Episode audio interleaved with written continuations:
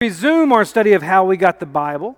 And uh, I do want to cover a couple of review items with you as I'm doing every week. I'm reminding you um, somewhat of where we're at in the study. Uh, we are still examining what I'm calling the transmission segment of this study, where we're examining how God's Word has been preserved and passed down over the centuries. And we've been focused on two main categories as it relates to the manuscripts we possess of the New Testament. As I've pointed out on, uh, on numerous occasions thus far, we have over 5,800 different manuscripts, Greek manuscripts specifically, of New Testament text. Now, not every manuscript has the entire New Testament.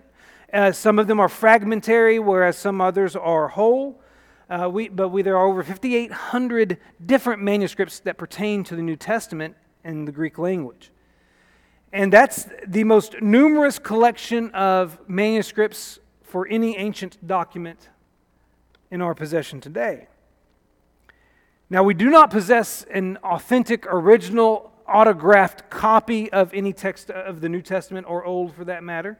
So we rely on the copies, the manuscript copies that are in our possession to determine uh, what the original text of Scripture should be. And there are two main things we've noticed so far about manuscripts. The first was that manuscript age matters. The older a manuscript, the closer it gets us to the original writing, and therefore is deemed most more reliable. And we've also been looking here more recently, starting last week, at the fact that manuscript family matters. And what we observed last week is that there are different families or text types of manuscripts. What that means is that, that there, a family or a text type is a group of manuscripts that possess similar text of Scripture. There are variations between manuscript families. We're going to talk about that at length tonight. But there are three primary groups of uh, manuscript families, which we talked about last week. Uh, the first is the Alexandrian text type. The Alexandrian textual family is usually considered the oldest and most faithful in preserving the original text of the New Testament because the, the oldest documents we have and some of the most valuable documents we have fall in this family, so it's often referred to as the critical text. The second text we talked about was the Western family, the Western text type. It's primarily associated with Latin translations of the Greek New Testament. Uh, and this text type uh, uh, has a tendency to paraphrase a bit more. It's not used really in the efforts to translate the Bible into English, other than for comparison purposes when you come to a, a text that has variants. And then finally, there's the Byzantine text type. Now, the Byzantine family of manuscripts is sometimes referred to as the majority, of te- majority text because the majority of the manuscripts in our possession today are of this textual family. And uh, that might make you think that this should be the most important textual family, but the problem is it has very few manuscripts that are really, really old. Most of its manuscripts are, are, are of the more recent variety, like from the 9th century onward as opposed to the earlier texts of the second, third, fourth century that really comprised the Alexandrian text type. And so while the Byzantine text type has the, the majority of documents inside of it, it doesn't have the most valuable ones. Now, the fact that there is more than one family of manuscripts means that the New Testament manuscripts that we possess today do not all read exactly alike. In other words, there are variances or, or different readings between the manuscripts of the New Testament. And a highly advanced science known as textual criticism has developed over the past several centuries and come up with a method for determining the value of a manuscript family and determining which reading is the best reading on any given passage. So I want to uh, go over this little bit of information we talked about last week at the end of class. Between the 5,800 Greek manuscripts of the New Testament, there are 200,000 known variants. Now, that number sounds worse than it actually is. If a single word were misspelled in 3,000 different manuscripts, they are counted as 3,000 variants. It could be the same word in all 3,000 manuscripts, misspelled the same way, but that still counts as 3,000 variants. So that number of 200,000 known variants is, is a little misleading. But it does help us understand that there are, there are lots of differences out there. They just may not be as significant as that number sounds. The other thing you need to know is that these variants appear in only about 10,000 places in the New Testament. And only about 1 60th rise above the level of trivialities. You'll understand that statement as we go through this evening. The point is that none of the variants affect any of the basic doctrines of the Christian faith.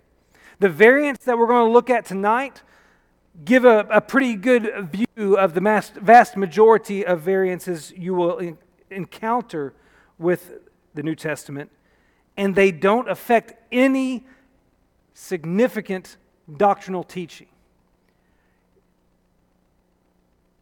And this has led to the summation and conclusion that the New Testament is 99% pure.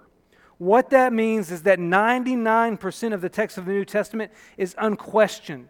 There's no issues, there's no variances, there's no problems. 99%. Now, I know what you're thinking. If you're like me, you're thinking, well, there's still 1%, and that makes me uncomfortable. But tonight, what we're going uh, to do is examine why there are variances, how they come into existence. And you're going to see that it's not as big of a problem as it initially sounds. The other thing I want to point out to you is that next to the New Testament, the Iliad has more extant manuscripts than any other ancient book. So the New Testament has 5,800 manuscripts, the Iliad has 450, well, has a total of 643 manuscripts. Not bad, especially since the Iliad was written much earlier than the New Testament. And while the New Testament has about 20,000 lines, the Iliad has about 15,000. So they're, they're very close in length. Only 40 lines, or roughly 400 words of the New Testament, are in doubt have issues, I should say. But there are 764 lines of the Iliad that have questions based on the manuscript evidence. So the New Testament has 20,000 lines, but only 40 of those lines have issues. The Iliad has 15,000 lines, but 764 of those lines have issues. I give you the numbers because it helps boost our confidence in the scriptures we possess. When you look at those numbers, what it means is that 5% of the Iliad has issues. In the New Testament, it's only 1%. You see, what we have to realize is that the number of manuscripts we possess creates variances but resolves variances too. You see, you have to understand that there's a correlation between the number of copies made of a text and the number of variants that arise. In other words, the more manuscripts that are copied, the greater the possible number of errors that a copyist could make. But the presence of variants can actually be an asset in confirming or ascertaining the original text. So I put, a, I put a sentence up on the screen with an error in it. It says, I will not fall asleep during Kyle's sermon with an error. And I want you to repeat that back to me. I'm just kidding. So you notice there's an error in it. There is a number sign where there should be a Y. So imagine that this is a, a New Testament manuscript. You receive it, you notice the error, but you can still figure out what the sentence is supposed to say, right? Now, this is a very basic, very uh, watered down um, illustration. But let's imagine you received another manuscript and it has this sentence with its error. Now, you notice it's not the same error, there's two different errors. But what did that second manuscript just do for you? It just confirmed your understanding of the first manuscripts, the first sentence, because it shows you the letter that should have been there, and vice versa. So, what ends up happening, you have two documents with errors, but both documents help you confirm what the original statement should be, what the real statement is. And so, while numerous manuscripts pose the problem of, cre- uh, of, of giving you multiple variants, it also helps you to be able to do a compare contrast and determine what the text should be. That's essentially what textual criticism does. Now, I've oversimplified that, but you'll see what I mean as we go through tonight.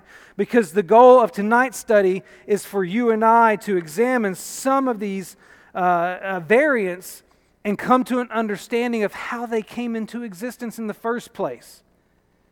Because there are answers, there are solutions to why some variants exist. And that's going to be the goal of our study tonight and a couple of weeks from now, because there's no way I'm going to be able to cover it all in one evening.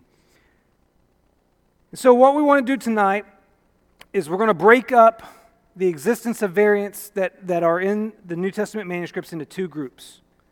In general, textual critics have classified uh, variants into two categories unintentional mistakes and intentional mistakes. And so, as you journey through the comparison of New Testament manuscripts, what, go- what uh, textual critics have done, what these scholars have done, is they have viewed these mistakes as hey, it's likely that this was unintentional, or it was likely that this was intentional. And that sounds, when you hear that there are some that could be intentional, like you get the unintentional. Oh, yeah, when that guy was copying that text by hand, he accidentally did this or that and made a mistake. It's the, when you hear the words intentional, that makes you a little bit nervous. But it's not intentional as in this person wanted to uh, uh, change God's word. In the instances we'll look at in a couple of weeks, we're only going to focus on unintentional tonight, but in a couple of weeks we'll look at intentional. And what you find out is it's not that this copyist wanted to uh, um, infringe upon God's word. Instead, he's trying to fix things that he thought were errors. We'll explain more when we get to that. But tonight we're going to focus on the unintentional errors, the mistakes that are made by copyists that weren't on purpose. In other words, there are some variants made by the copyists that were unintentional slips. And there are some variants that the copyists made deliberately. We're going to focus on the former. Unintentional mistakes are typically the result of a, a visual or an auditory or a mental miscue. What I mean is that as they're reading and copying, their eyes trick them to some degree, or maybe they're making the copy by listening to somebody dictate the words and they hear something incorrectly. Or, or maybe as they're making the copies, their memory of what they're supposed to be writing tricks them in some fashion, or they, they have an error in judgment, they misread, or, or something like that. Other reasons why there are unintentional mistakes could be imperfect handwriting. Let's remember, these guys aren't using computers or typewriters. They're writing these by hand. And, and you've seen handwriting that you couldn't completely understand sometimes. Maybe there's a, maybe there's a handwriting issue where it looks like one letter, but it's really not that letter. Or maybe there's conditions environmentally. Maybe they didn't have good enough light and they were transcribing at night and they made a mistake. Anyway, Neil Lightfoot, in his, uh, in his book, how We Got the Bible, which is a great resource for this study. It's one of many that I use. He says mistakes of the hand, eye, and ear are of frequent occurrence in manuscripts, but usually pose no problem because they are so easy to pick out. So let's pick some of those out tonight. I'm going to show you six different ways in which an unintentional mistake could have occurred. And the first is simply going to be called the wrong division of words. Now, when we talked about the different types of manuscripts that exist, we noted that there's a type called an uncial. Does anybody remember what was distinct about an uncial? All capital letters, no spaces. So, what likely happens, uh, at least on occasion, is that the copyist, as he is copying that unsealed text onto a new document, he sees all capital letters, no spaces, and maybe he incorrectly divides the terminology. So, wrong division of words occurs particularly when copying an unsealed manuscript, and the copyist incorrectly divides the words. I've already put an example from English up there. You've already looked at it probably. Imagine that you saw that phrase that's in all capital letters there on the screen. How would you divide that into a sentence? I heard he is now here, but did anybody else think he is nowhere? Obviously, you have two options here. Which one's the correct option? That can happen when your manuscript is all capital letters with no spacing, no punctuation for that matter. So that's an example in English. Now let's look at one that happens actually in Scripture. So this is Mark chapter 10 and verse 40. You can feel free to compare this to your English translation. But that's what Mark chapter 10 and verse 40 would look like in Greek uncials. All capital letters. Y'all go ahead and divide that out into words for me. That's, that's all capital letters. No punctuation, no spacing. I want you to focus in on these five or six letters that are in red. Now, you have no idea, other than a handful of you, what letters those are. But the letters in red could be divided two ways. They could be divided into two words. And what I've done, I've put on this line, if you can read it, I've shown you the two words in all caps, and then I've shown you the two words in lowercase with, with punctuation. That's one option. So when a copyist was copying Mark chapter 10 and verse 40, he could split this phrase of six letters into two words, or he could have retained it as one word. It could be a single word. And again, I've placed it in all caps and then also in lowercase, so you can see lowercase is a lot easier to, to read in Greek, for the record. Now, you don't know Greek, so you don't know either of those words. You probably don't even know how to pronounce that, except you can make out an A, an O, and an I which is correct. That's alpha, omega, and iota there. But other than that, you may not be able to figure out the rest of the word. So let me move it over into English. In Mark chapter 10 and verse 40, we have a recording of Jesus' response to James and John's request to be seated next to him when he enters his kingdom. And based on the Greek of that sentence and how it could be broken into two different words, there are two different options of translation. Ooh, let me pull this back up. Okay. And so, if the two word division is correct,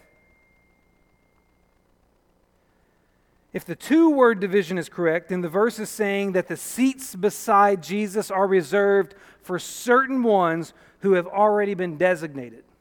In other words, he's saying, okay, those seats have already been assigned, and they might include you, James and John. You might be the ones who, has, who have been uh, chosen for those seats. If it's a two word division, that's how it would be read or interpreted. But if it's a one word division, then it's saying that the seats beside Jesus are reserved for other people, which means James and John have been ex- excluded. I almost said executed, that was incorrect. Excluded.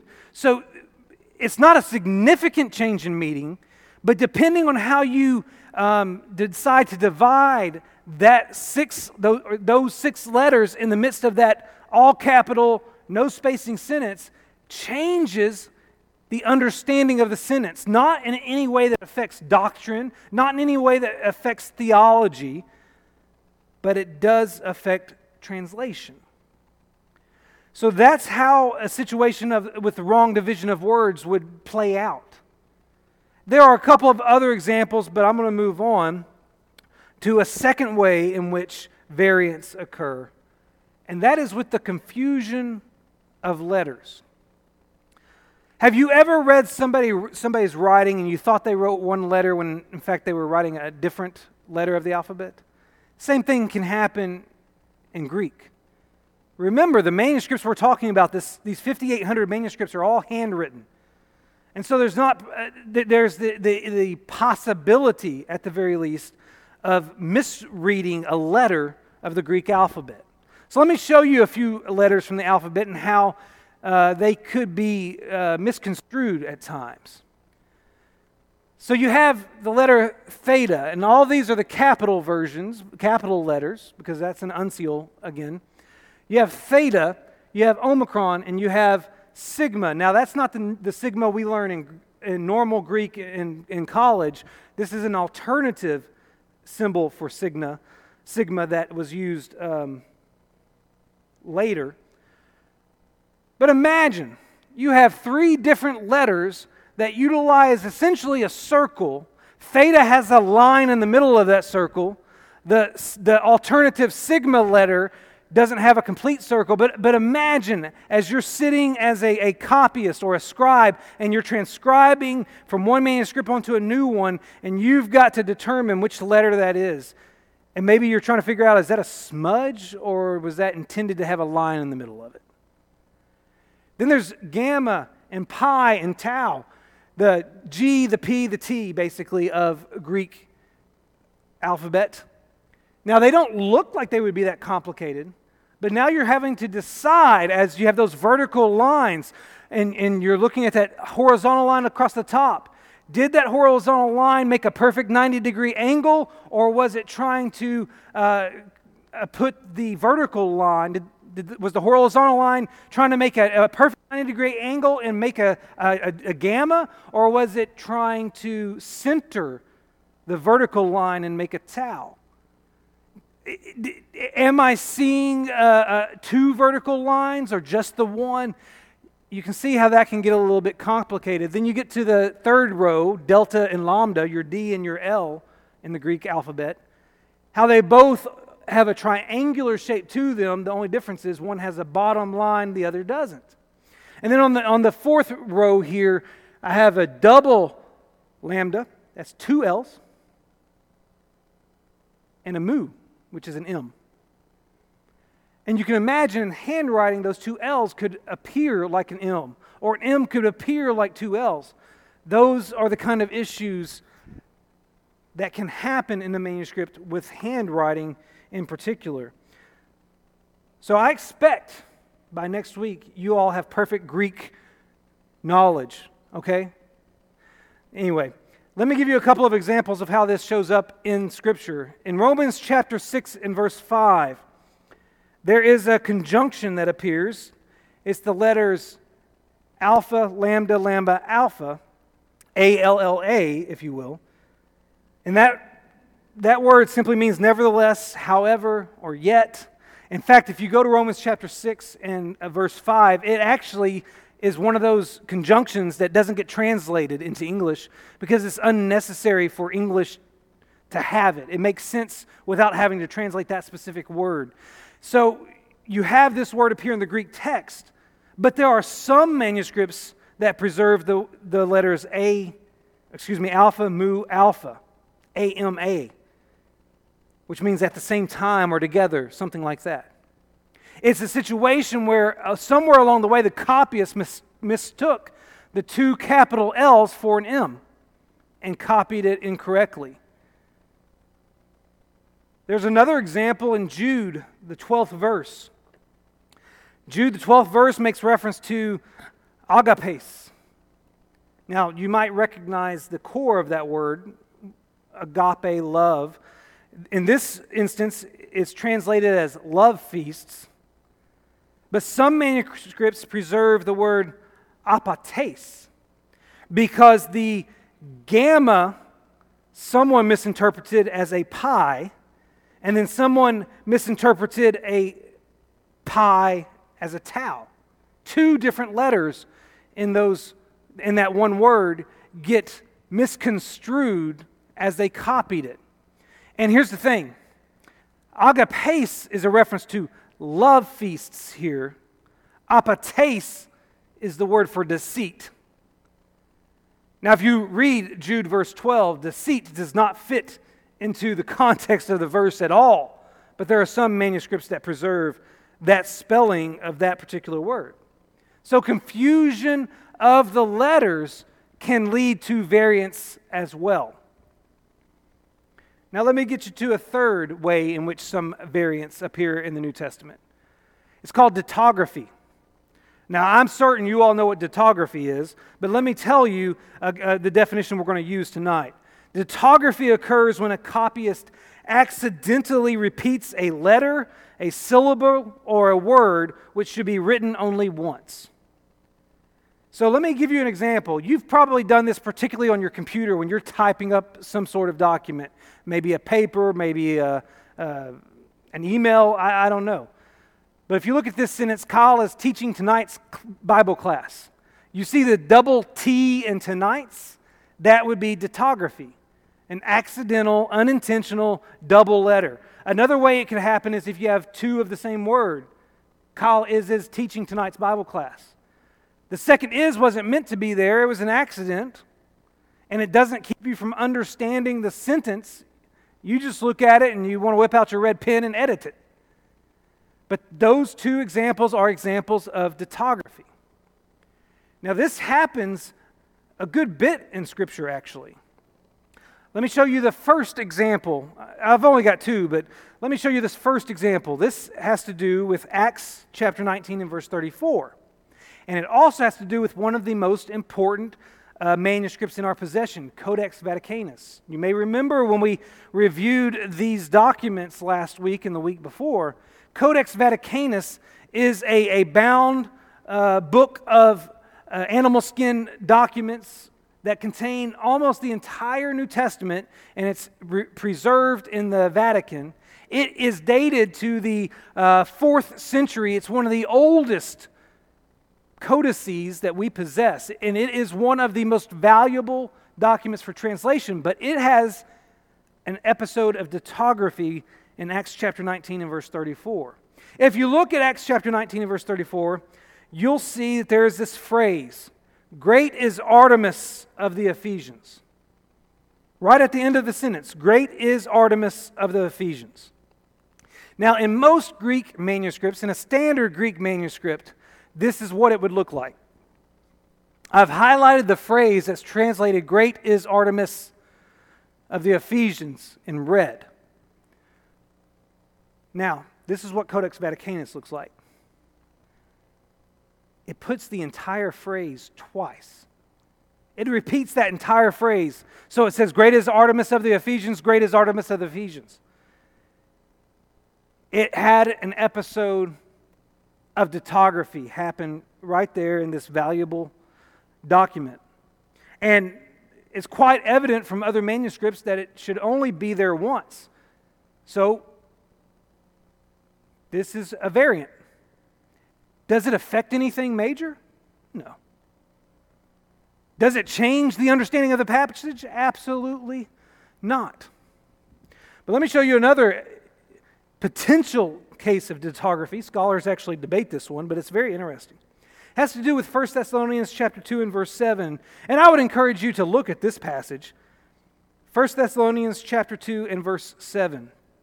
The Greek text of this verse in some manuscripts appears as the top line. Now, I don't know how well you can see the coloring there, but the second word ends in what's called a nu letter of the alphabet, in U.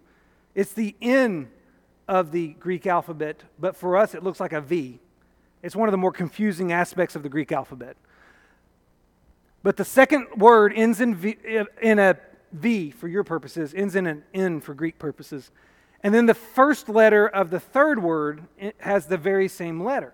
But then there are other manuscripts that don't have the V for you, N for Greek, on that third word. Can you see the variance there between the two? I know my font's not very big, but on the top line, you have two V's, ends, back to back if this was an uncial. On the second line, you only have one if it's an uncial. I'll show you an uncial in a second. Now, here's the issue the first version, the top line leads to the translation, We were babes among you. And I've cited some uh, New Testament translations, English translations, that use that type of terminology. The second line leads to the translation, We were gentle among you. And I've cited the New Testament or the English translations that use that terminology. We were babes among you, or we were gentle among you. Either one can work in context. But some scholars believe that copyists unintentionally repeated the letter nu, causing the change in terminology. And this is how it would look in an uncial. You would have back to back N's. Now, isn't that confusing? The capital letter is a capital N, the lowercase letter is a V. But it's possible that when these manuscripts were copied, someone doubled up a letter that didn't need to be doubled up. Some scholars believe that Paul would have likely used, how, I should say, however, some scholars believe that this is not a case of dittography that this is the way Paul wrote it because Paul would use the language of being a babe or a child. That was a terminology he used more than he did the term for gentle. But it's a possible case of dittography where a repeated letter or phrase or word occurs. So that's another situation in which that creates variances. Now let me tell you about this one, homoteleuton.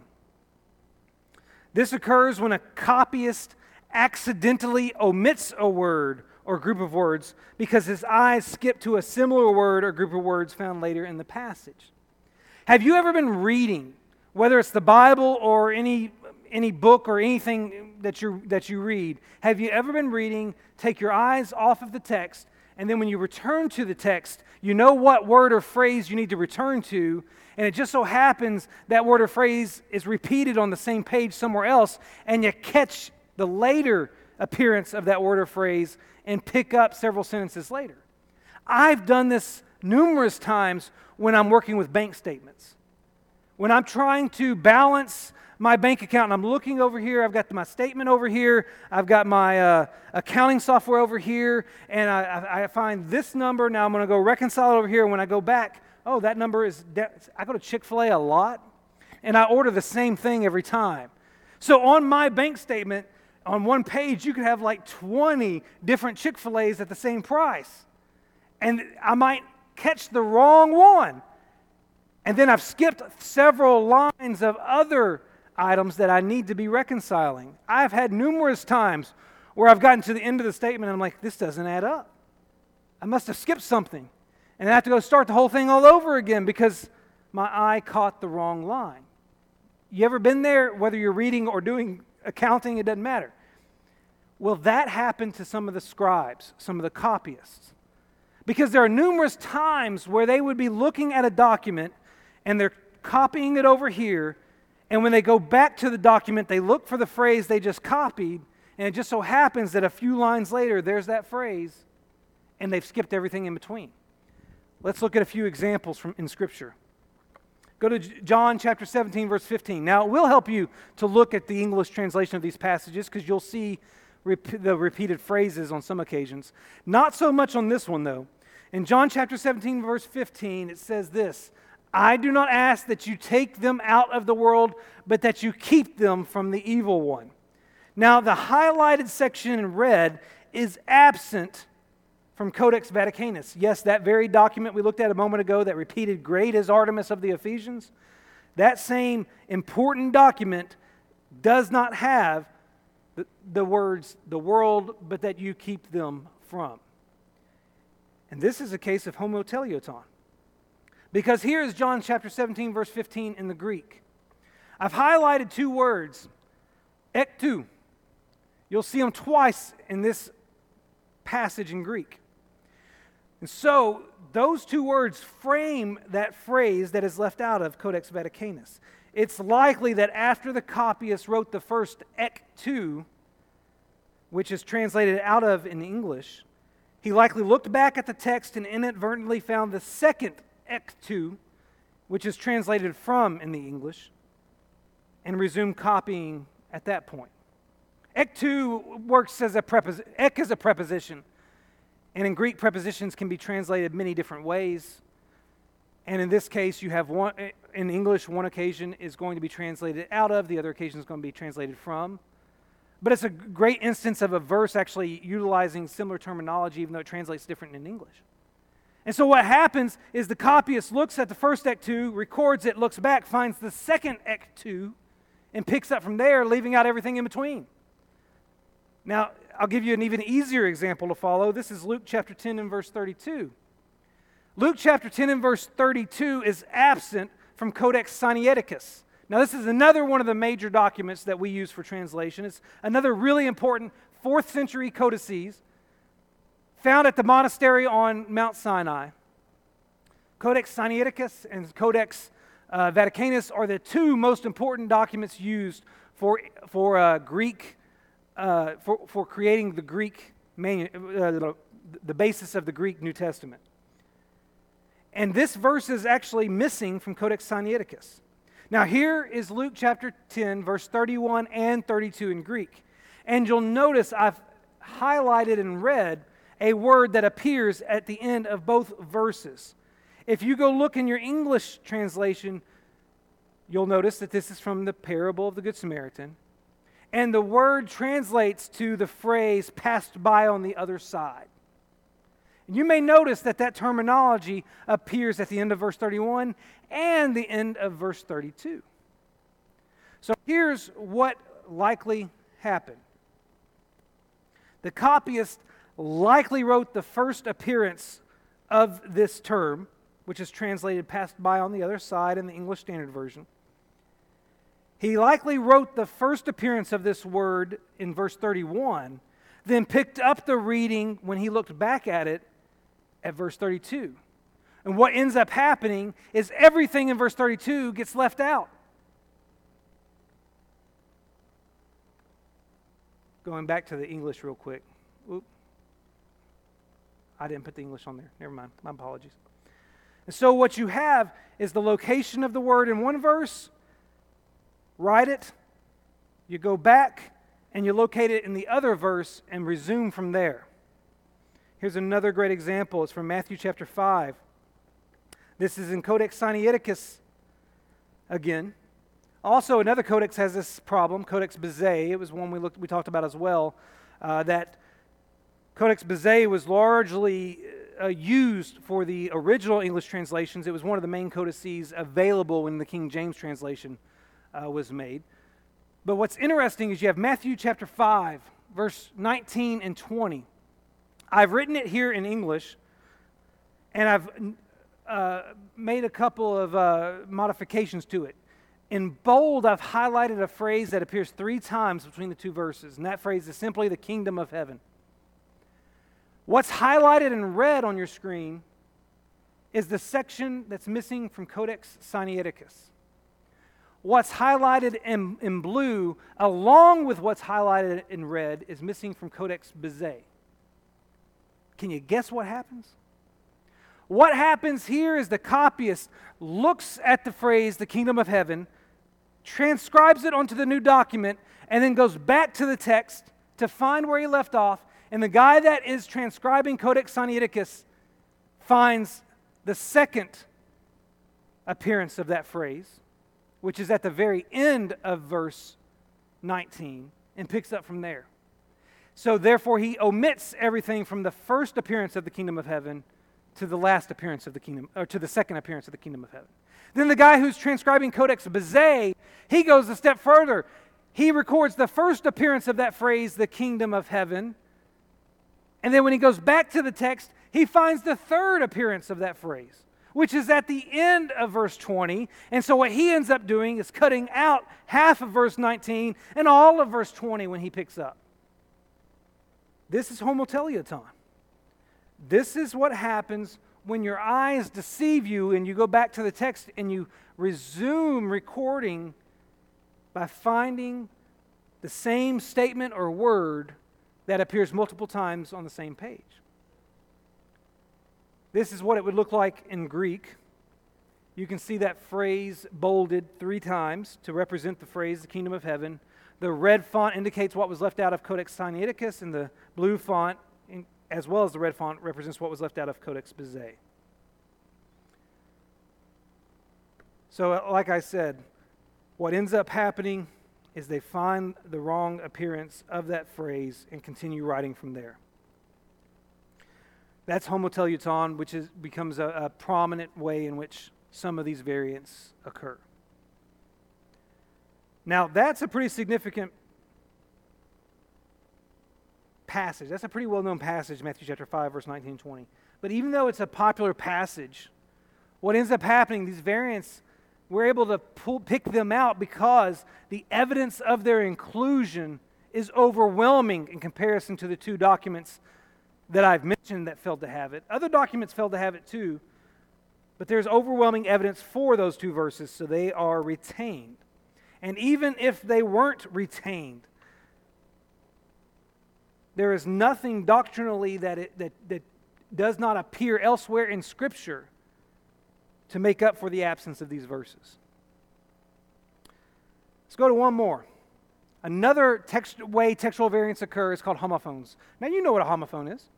It's when you have a couple of words that sound exactly the same, but spelled differently and have different meanings. So I've included some English homophones, like the word there. Am I referring to the, the contraction of they are? Am I referring to a, a location? Or am I referring to a group of people? By, am I uh, I'm not even going to try to go through every word, but you have all these different homophones here, meet, new, no. Every one of those has a different meaning, even though they sound exactly the same. That happens in Greek too. They have words that sound exactly the same, but are spelled differently and have different meanings. And now you have to think about this. The issue with homophones happens particularly when you encounter a situation where the copyists aren't looking at a document and making copies. Instead, they're in a group. And this was done by scribes. They would gather a group of scribes and they'd have somebody read the text. Scribes would write down as it's being read aloud. And so the homophone issue occurs particularly when a copyist is transcribing from dictation and the copyist unintentionally misspells a word because it sounded to him like a different word. So, let's look at a couple of examples. Romans chapter 5 and verse 1. The manuscripts present two different readings Romans chapter 5 and verse 1, or two different spellings would be a better way for me to say this. So if you look at the second word in both of the phrases that I have on the screen, you can see that in the top line, there's the O letter. That's the Omicron letter of the Greek alphabet. On the second line, you'll see there's a W letter in the middle of that word. The W is called omega. Now, here's the thing one of the unique things about the Greek alphabet is that the O, the omicron and the omega are both O sounds. One is more of a short O. Omicron, the one that looks like an O, is a short O. Omega, the one that looks like a W, is a long O. But oftentimes, when you say the words, it can sound very much the same. If you look at Romans chapter 5, 1 and compare it in English translations, you'll come across some translations that utilize the Omicron, the O, and that leads to the translation, we have peace with God. English Standard Version, King James Version, New American Standard, NIV, uh, NLT, New King James, they all sub- subscribe to that translation. But if you go with the Omega version of this word, it leads to the translation, let us have peace with God. And the translations that typically use that are not ones that are going to be familiar to you necessarily. The difference is simply whether the highlighted Greek vowel is long O or short O. And it's one of those situations where the pronunciation of that word echomen could have been misunderstood by the copyists when they were hearing it. And they spelled it, one or the other spelled it incorrectly. It doesn't change the meaning that much, but it does uh, affect the mood of the sentence. We have peace with God, something that currently exists, or let us have peace with God are the two options. The latter of which doesn't indicate it already exists, it indicates that it's something to be pursued. Another example is 1 John chapter 1 and verse 4. The manuscript evidence is divided between two readings here. And if you look at the two sentences, you'll go down to um, one of the later words. You either have a U shaped letter or an N shaped letter. The U is upsilon, uh, the N shaped one is eta. Did I say that right, Ben? Okay. Um, the former, the U shaped word, leads to the translation that your joy may be full. The N shaped word leads to the translation that our joy may be full. The difference between your and our in this sentence is one letter, and the two words sound alike. Your, the, the, the translation your is human. The translation our is hemon. And so it would be very easy for a copyist to incorrectly hear a, someone dictating this passage and spell the word incorrectly human or Haman. One more example of homophones comes from Revelation chapter 1 and verse 5. Uh, Revelation chapter 1 and verse 5 manuscripts have two different readings. Look at the second word of each of these lines, you'll notice that the top one has an O and a U shaped letter. The bottom one just has the U. They are both pronounced the same, lusanti, but they mean two different things. Now, you'll also notice I've got two words in blue. We'll deal with those in a minute. But for right now, we're focused on homophones, and so I want you to focus on the ones in red. The former word with the U and the O, the O and the U, it leads to the translation, and washed us from our sins. You'll see this in the King James and the New King James. The latter statement with just the U shaped letter leads to the translation, freed us from our sins. The ESV, the, New American Standard, the NIV, they all use this version. Now, there's not a lot of difference there.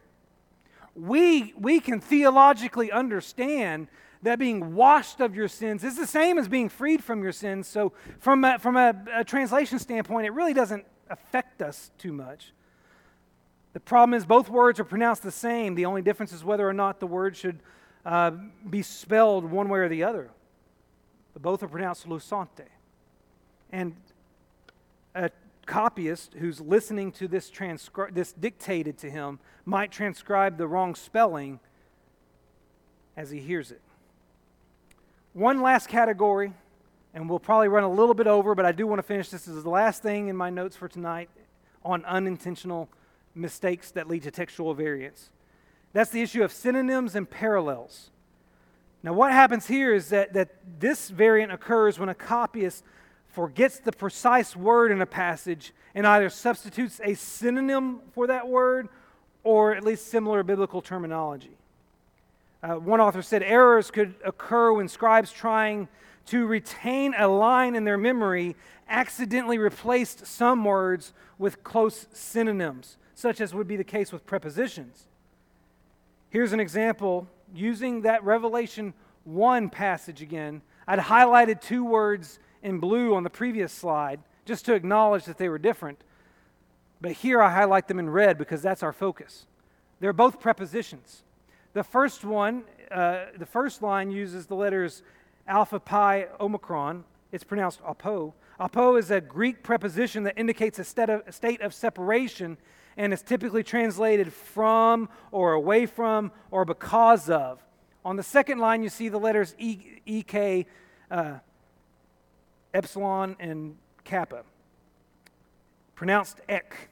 Ek is also a Greek, Greek preposition that expresses separation and is typically translated out of, from, or since.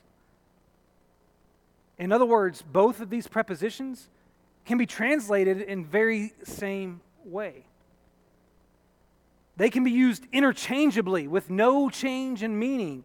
So it's possible that a copyist inadvertently substituted the wrong preposition at some point in time. Does it change the meaning of the sentence? Absolutely not. It doesn't even affect the sentence. You would translate the sentence the same way with either word. That's an occasion where a synonym was inserted. But there are occasions where a statement from another section of the Bible is substituted. Let me show you this example from Ephesians chapter 5 and verse 9. You'll notice on the screen, this is the Greek of different manuscripts of Ephesians chapter 5 and verse 9. The top line has a very different word ending that phrase than the bottom line. Ephesians chapter 5 and verse 9. Oop, I need to scroll down to it. If it takes the top line, that phrase would say this in English for the fruit of the Spirit. The bottom line, the second text on the screen in Greek, is translated for the fruit of light. You have pneumatos on the top line, which means spirit, and you have photos on the bottom line, which means light.